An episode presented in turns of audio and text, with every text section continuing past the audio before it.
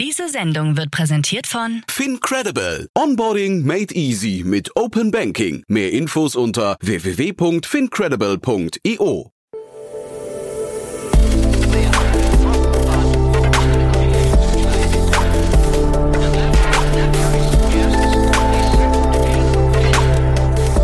Startup Insider Daily. Interview. Herzlich willkommen zu Startup Insider Daily. Mein Name ist Jan Thomas und heute geht es mal wieder um eines dieser Themen, die mit Sicherheit die Zukunft bestimmen oder zumindest beeinflussen werden. Wir sprechen nämlich über Quantencomputing. Ich spreche mit Dirk Zechil. Er ist CEO und Co-Founder von Quantagonia. Der Name sagt schon ein bisschen, wir reden, wie gesagt, über Quantencomputing, aber wir sprechen auch über eine Finanzierungsrunde und wir sprechen aber auch vor allem über den ganzen Markt, der da gerade im Umbruch ist, im Aufbruch ist, der, glaube ich, sehr, sehr faszinierend ist. Und äh, das Schöne bei Dirk ist, er ist selbst quasi in diesen Bereich reingerutscht, äh, hat sich da rein entwickelt, würde ich mal sagen, und erklärt das auch, wie das passiert ist bei ihm und wie daraus ein Unternehmen entstanden ist. Jetzt auch mit einem tollen Gründungsteam. Sehr, sehr spannende Konstellation, finde ich, und vor allem ein toller Markt, ein tolles Thema mit vielen Facetten. Alles dazu jetzt von Dirk Zechil, CEO und Co-Founder von Quantagonia. Werbung.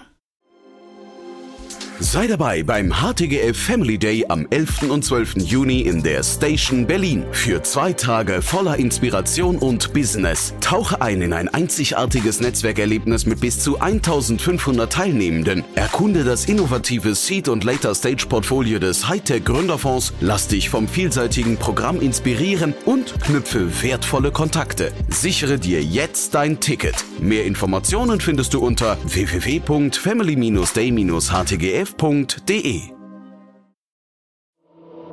Startup Insider Daily. Interview. Sehr schön. Ja, ich freue mich, ich bin verbunden mit Dirk Zechil, der ist CEO und Co-Founder von Quantagonia. Hallo Dirk. Ja, hallo Jan. Danke für die Einladung. Toll, dass wir sprechen. Ja, sehr gerne. Und äh, mega spannendes Thema. Ist ja so ein Bereich, glaube ich, der, ich hatte gerade neulich schon äh, geguckt, im Gartner Hype Cycle so gerade am Abheben ist, ne? Ja, also Quantencomputing ist natürlich schon lange immer ein Thema. Also ich beschäftige mich seit 25 Jahren so mit der äh, Lösung von großen Planungsproblemen. Und da hat man aber schon in den letzten 20 Jahren immer gesagt, bald kommt Quantencomputing. Aber jetzt fühlt sich mal so an, als kommt es wirklich bald mal. Ja.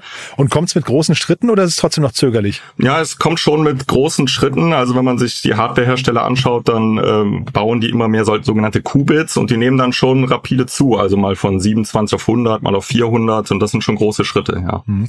Wir haben hier immer wieder mal über Quantencomputing gesprochen. Jetzt deswegen wollen wir es nicht zu sehr vertiefen, aber vielleicht trotzdem mal für, wie würdest du deiner, deiner, äh, was nicht, Großmutter erklären, was Quantencomputing ist? Ja, es ist kompliziert. Ich weiß nicht, ob meine Großmutter das verstehen kann, aber die alte Welt läuft ja quasi noch mit äh, den Bits und da sage ich immer, das ist immer Strom an oder Strom aus. Mhm. Entsprechend hat man eine 1 oder eine 0 und ein Qubit kann halt beide Zustände gleichzeitig ähm, beinhalten und das macht die Sache so kompliziert, äh, damit auch umzugehen. Und wie schafft das, du sagst ja, du machst das jetzt seit 25 Jahren, bist du irgendwie mehr oder weniger in dem Bereich unterwegs. Wie, wie hast du da dein Hirn trainiert auf diese neuen Anforderungen? Weil das Hirn ist ja auch so ein bisschen, ich denke über das oder über das nach. Ja, genau. Und das war aber auch so, wie ich zu dem Thema Quantencomputing kam. Also seit 25 Jahren beschäftige ich mich mit dieser Lösung von den Planungsproblemen. Und als ich dann Ende 2017 ähm, die Firma verkauft habe, die auch mit Algorithmen versucht hat, das äh, zu erschlagen, dann habe ich danach mal gedacht, jetzt schreibst du mal deinen eigenen Algorithmus für so einen Quantenchip und habe mir so ein Emulationskit bei Google runtergeladen und habe nach 20 Minuten aufgegeben, weil die Herangehensweise total ähm, anders ist. Also man hat keine äh, If-Then-Konstrukte, wie man sie vom Programmieren kennt, oder For-Loops. Man hat auch nicht mal Speicher in einem Quantencomputer. Und daraus ist dann so ein bisschen die Idee entstanden, ja, wie bringe ich denn überhaupt Software auf diese Quantenrechner, wenn ich nicht zu den 1% gehöre, die Mathematiker, Physiker und Informatiker gleichzeitig sind. Sag mal ganz kurz, weil ich kenne mich damit offen gestanden viel zu wenig aus, ne? aber ähm, wenn's, wenn ein Quantencomputer keine Speicher hat, was hat er stattdessen? Ja, man hat dann Zustände, das ist dann halt ein Wahrscheinlichkeitszustand, den man zurückkriegt. Man triggert quasi diesen Computer an und mit, äh, wenn man so will, mit einem Modell ähm, und bekommt dann auch ein, mit einer gewissen Wahrscheinlichkeit ein Ergebnis zurück. Dass ich dann sage, hier ist eine Lösung für ein Problem, das ich vorher modelliert habe. Und das heißt, ich kann die Quantencomputer dann immer nur mal anfragen und sagen, so gib mir mal, gib mir mal was zurück. Zum Beispiel eine Lösung für ein Planungsproblem. Mhm. Es gibt ja dieses Beispiel mit Schrödingers Katze und so weiter. Ne? Das ist, glaube ich, so eins von den viel zitierten Beispielen, wo es immer aber wieder um Vermutungen gibt, ne? geht. Also man kann eigentlich nie, äh, war zumindest mein, meine Interpretation, man kann nie so richtig belegen, ob das auch wirklich stimmt. Ist das nicht, also vielleicht habe ich es jetzt auch falsch dargestellt, aber ist das nicht auch so ein bisschen, ver, äh, was ich verzweifelt dann irgendwann? Also macht, macht das wirklich dauerhaft Spaß? Ja, was heißt belegen, ob es stimmt genau bei diesen Schrödinger Katze? Das besagt sagt ja, dass man den Zustand nicht kennt, so lange bis man ihn misst, also bis man diesen Schuhkarton mit der ominösen Katze öffnet, dann weiß ja. man, ob sie noch lebt genau. oder äh, gestorben ist. Ja. Ähm, wir bauen halt mit den Algorithmen auch so ein Framework drumherum, dass man natürlich diese Ergebnisse dann in dem Sinne auch validieren kann oder auch dann mathematisch auch beweisen kann, wie gut sind Ergebnisse, die man zum Beispiel über diesen Planungsverfahren rausbekommen hat. Ähm, aber ja, frustrierend, ja, nö, eigentlich finde ich es spannend. Ne? Aber schon sehr fordernd, ne? Also äh, ist ja für dich dann auch, habe ich gerade verstanden, irgendwann war es ja für dich auch eine neue, neue Welt, ne? Ähm, ist wahrscheinlich nicht ganz leicht gewesen, der Umstieg, oder? Absolut, genau. Und das, äh, das muss ich gestehen, wir haben ja ein gutes Team von Experten drumherum. Äh, auf physikalischem Level, muss ich sagen, äh, verstehe ich da auch nicht alle, den allerletzten Zusammenhang.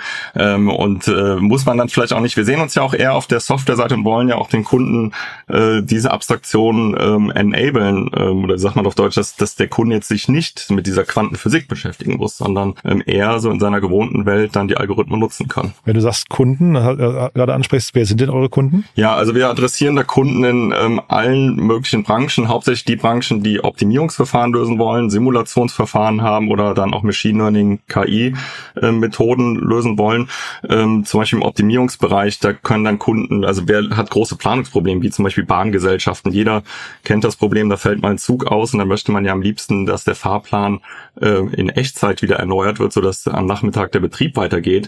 Äh, in der Realität ist es ja so, dass es mehrere Wochen bis Monate dauert, um überhaupt mal einen guten Fahrplan zu erstellen. Und ähnlich für äh, Fluggesellschaften. Man stellt sich ein Gewitter am Flughafen vor, drei Stunden ist der Betrieb äh, ähm, ausgesetzt, dann möchte man ja auch möglichst nahtlos wieder ähm, ansetzen. Oder äh, gerade so Thema Klima, Nachhaltigkeit, also auch der ganze Stromhandel in Deutschland wird auch schon über so Planungsverfahren gehandelt und wenn man da noch besser sein kann, kann man natürlich mehr Energieeffizienz daraus holen.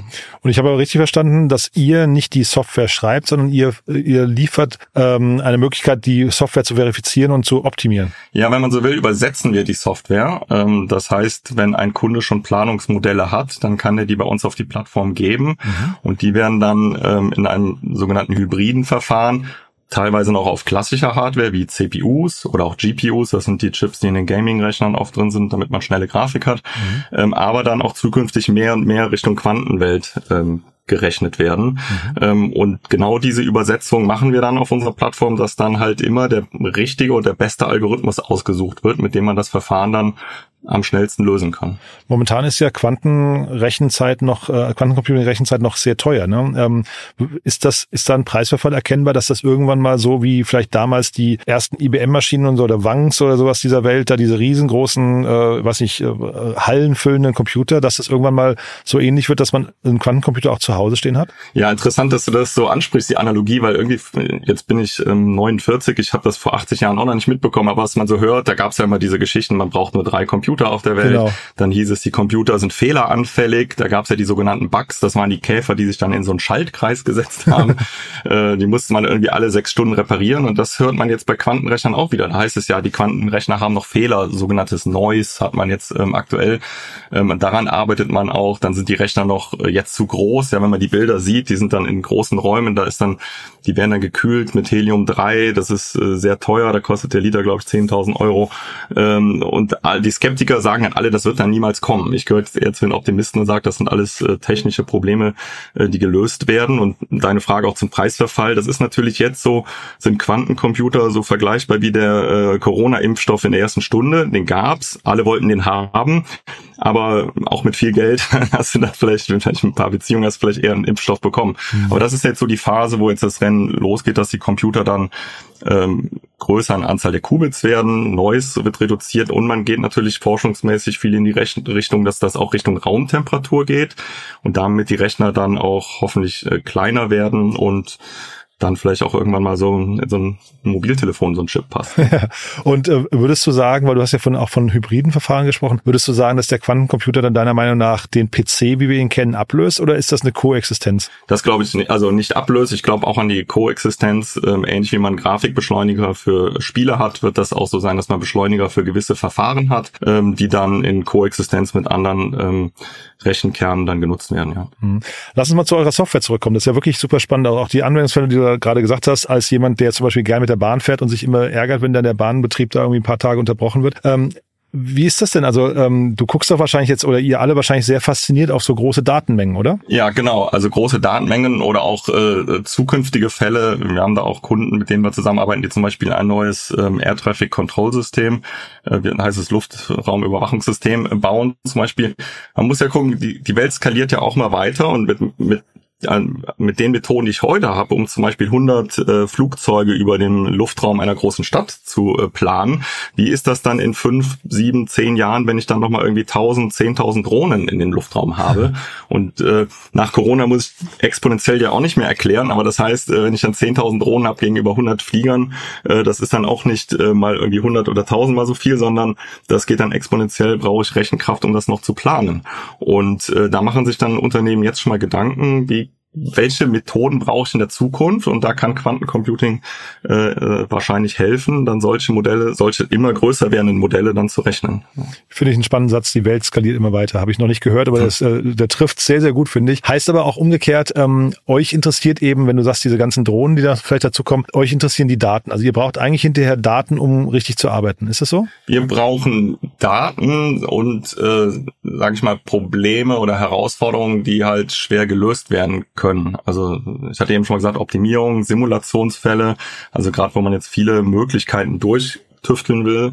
Ähm, auch große Probleme Machine Learning, KI, die Modelle werden ja auch mal größer. Also wenn man allein schon hört, so ein Rechenlauf oder Trainingslauf, habe ich mal gehört, für ChatGPT soll angeblich 1,5 Millionen an Stro Euro oder US-Dollar an Strom verbrauchen.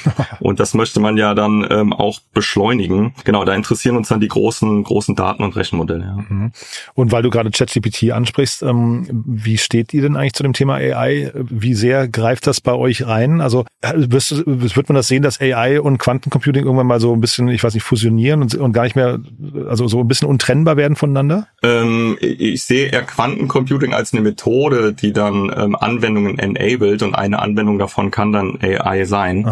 Ähm, wir nutzen dann aber auch eher Methoden der AI, um dann äh, Algorithmen, die bei uns laufen sollen, zu analysieren und dann automatisch auch Richtung äh, die richtige Hardware-Plattform zu lenken. Also das äh, will man ja nicht händisch machen, sondern möglichst automatisiert und da kann man dann mit ähm, AI-Methoden rangehen. Also ich finde das sehr, sehr faszinierend, was ihr macht. Aber äh, erzählt doch vielleicht mal, wie, wie ihr Kunden findet und überzeugt oder wie Kunden euch finden. Also ist da, ist das quasi, was du da beschreibst, schon auch in den Köpfen der Kunden, wenn du jetzt von so einem, ich weiß nicht, von so einem äh, Flug, äh, Flughafen, wo ein Gewitter ist und die haben verstanden, okay, wir könnten hier eigentlich optimieren und so weiter. Verstehen die, dass da Quantencomputing eure Software da eine, eine, Lösung sein kann? Ja, teils, teils. Also die äh, heutzutage fliegen ja auch Flü äh, Flugzeuge, die Bahn fährt auch. Das heißt, irgendwie hm. ist man ja schon in der Lage, Pläne überhaupt zu rechnen.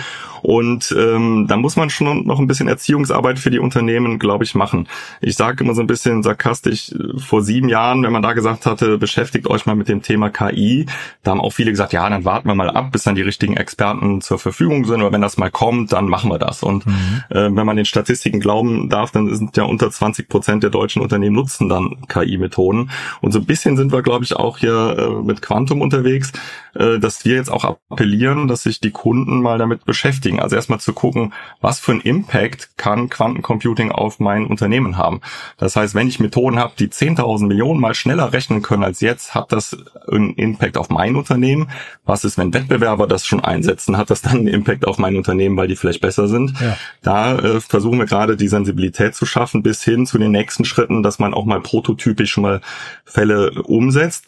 Man muss ja dazu sagen, Quantencomputing ist ja in der Entstehung. Es gibt jetzt noch keine Use Case, wo ich sage, den lasse ich heute schon auf einem Quantencomputing rechnen und habe heutzutage schon diesen sogenannten Quantum Advantage. Das wird sich ja über die nächsten Jahre noch entwickeln, aber die Vorbereitung aus unserer Sicht sollte man jetzt schon angehen, damit wie bei KI, diesen Chat-GPT-Moment, es ist plötzlich da und alle sagen, mhm. oh, jetzt müssen wir was tun ja, und dann ist es zu spät. Ne? Mhm.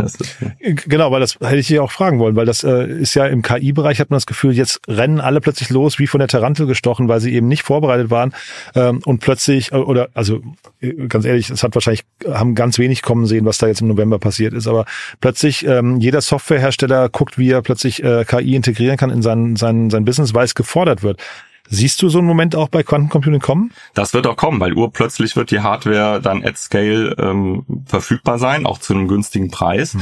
Und dann werden viele Unternehmen sagen, so, jetzt muss ich loslegen. Aber dann hat man die Herausforderung, die ich ganz am Anfang, die ich selbst vor ein paar Jahren hatte, sich da mal einfach hinzusetzen und die Software dann neu zu schreiben das geht so einfach nicht, weil man ja ein komplett anderes Paradigma hat. Das ist nicht so, als wenn ich jetzt was von einer Programmiersprache Python nach Java übersetze, das kriegt man hin, bekommt man hin, aber von Python nach irgendwas ganz, ganz Neuen, äh, das wird man dann nicht in absehbarer Zeit hinbekommen. Und da werden wahrscheinlich noch einige kalt erwischt werden. Ja. Und dieses ganz, ganz Neue, vielleicht nur, falls du einen Tipp hast, gibt es denn Programmiersprachen, wo du sagst, die sollte man sich auf jeden Fall angucken für die Zukunft, wenn man jetzt gerade was lernen möchte? Äh, ja, also es gibt natürlich Quantum-Programmiersprachen, mit denen man dann die sogenannten Gates oder Circuits dann für einen Quantencomputer dann ähm, ähm, dem beibringen kann, wie so ein, äh, wie ich meine Skate-Zustände haben möchte. Aber diese, äh, die helfen einem nicht, einen ein Modell oder einen Algorithmus sozusagen für den Quantencomputer zu schreiben. Ja, und da gibt's dann halt für die verschiedenen Ausprägungen gibt es äh, Q-Sharp äh, von Microsoft zum Beispiel oder verschiedene Quantumsprachen, aber die sind eher darauf ausgelegt, wie ich dann äh, die Quantenrechner dann bediene. Ja. Mhm. Lass mal kurz über eure Finanzierungsrunde sprechen. Ähm, stattliche Summe finde ich. Ne? Ähm, magst du es mal kurz durchführen? Ja, da sind wir jetzt auch eigentlich ganz stolz darauf, hier in einem, ich sag mal, schwierigen Marktumfeld äh, da eine gute Runde geclosed zu haben. Ähm, auch von den Investoren her, ähm, weil die auch ein Verständnis als Deep Tech Investoren, also sagen, also auch der neue Lead Investor Tensor Ventures ähm, hat auch ein anderes Quantum Investment, ist im Deep Tech Bereich unterwegs, ähm, aber auch die bestehenden Investoren wie Fraunhofer Technologie Transferfonds oder Hoima Ventures, die auch aus dem Deep Tech Bereich da kommen. Äh, Beteiligungsmanagement Hessen ist noch hier als mit dem Land Hessen dabei, freut uns und noch ein Family Office hier aus Deutschland. Mhm. Ähm, und ja, damit sind wir jetzt gerüstet für die nächsten 18 bis 24 Monate, so dass wir dann Zeit haben, die Algorithmik weiter auszubauen, mhm. aber auch dann den Fokus mehr auf Vertrieb zu setzen. Also vertriebsready seid ihr schon. Äh, Gibt es denn klare Meilensteine für euch, die ihr erreichen müssen in diesen 18 bis 24 Monaten? Ja, wir haben von der Entwicklung haben wir Meilensteine äh, gesetzt. Also ein Produkt, den sogenannten Hybrid Solver, mit dem wir schon Optimierungsprobleme lösen können, der ist schon fertig. Da sind die Meilensteine, dass wir an der Performance äh, und an der Qualitätsgüte arbeiten und äh, haben uns natürlich auch vertrieblich an Meilensteine gesetzt, was wir an Umsatz dann erreichen wollen. Mhm.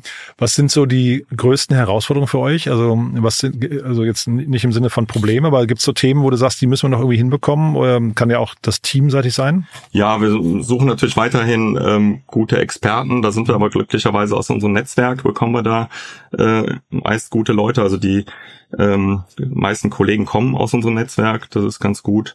Ähm, ja, manche Herausforderungen, die sind halt nicht von uns so steuerbar? Wie schnell entwickelt sich jetzt die Quantenhardware?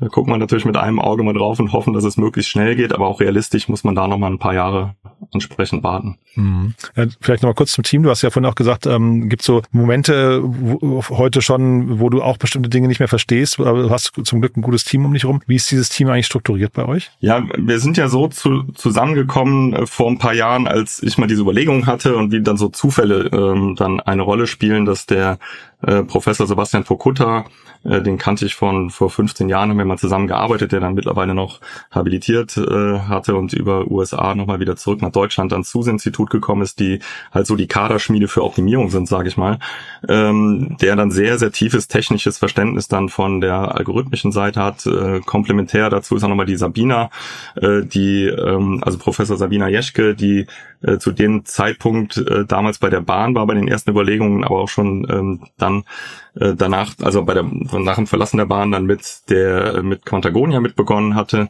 äh, die natürlich super vernetzt ist hier in Deutschland ähm, auf auf allen Ebenen in den Unternehmen. Das bringt natürlich sehr viel, um da erste Kontakte zu knüpfen, um da reinzukommen.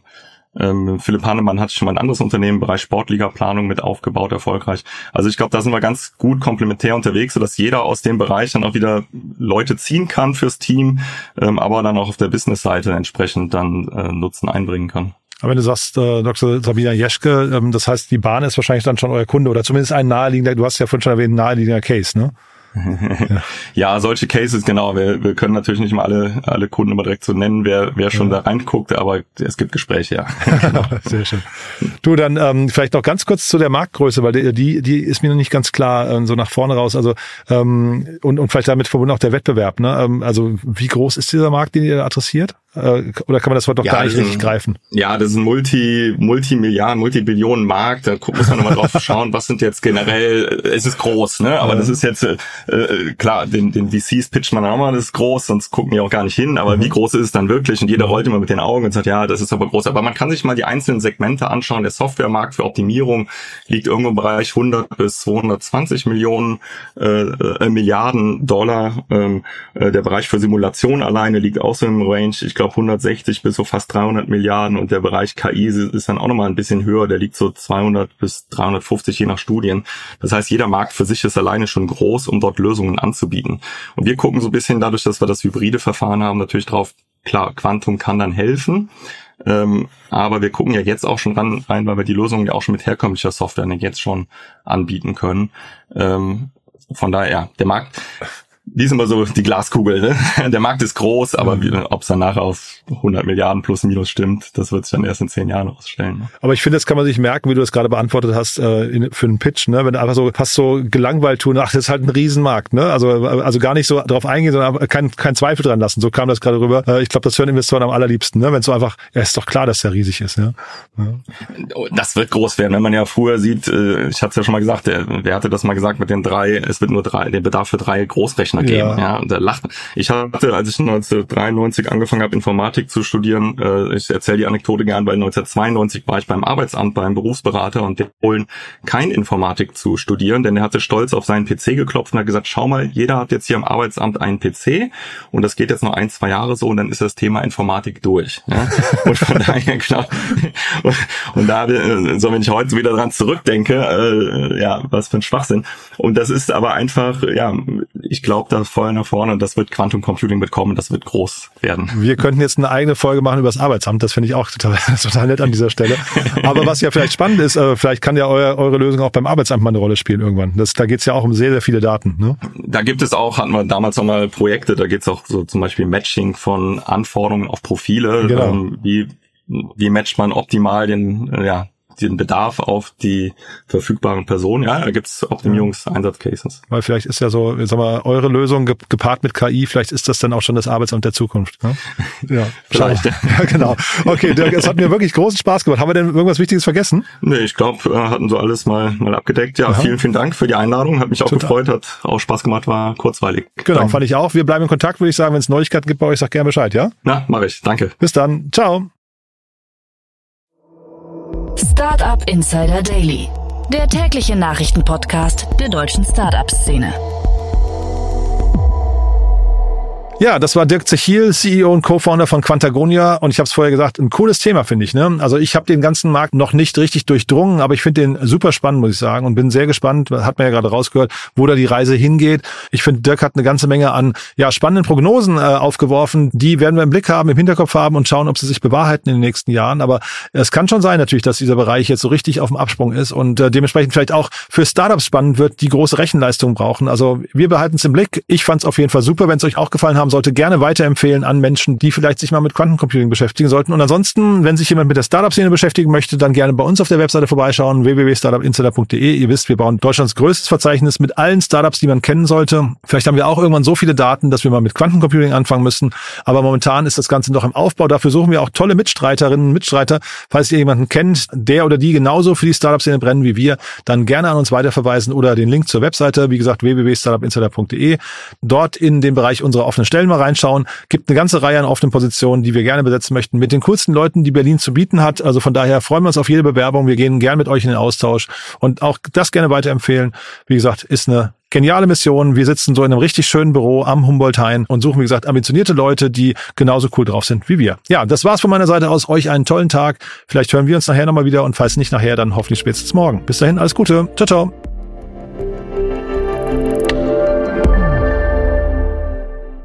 Diese Sendung wurde präsentiert von Fincredible. Onboarding made easy mit Open Banking. Mehr Infos unter www.fincredible.io.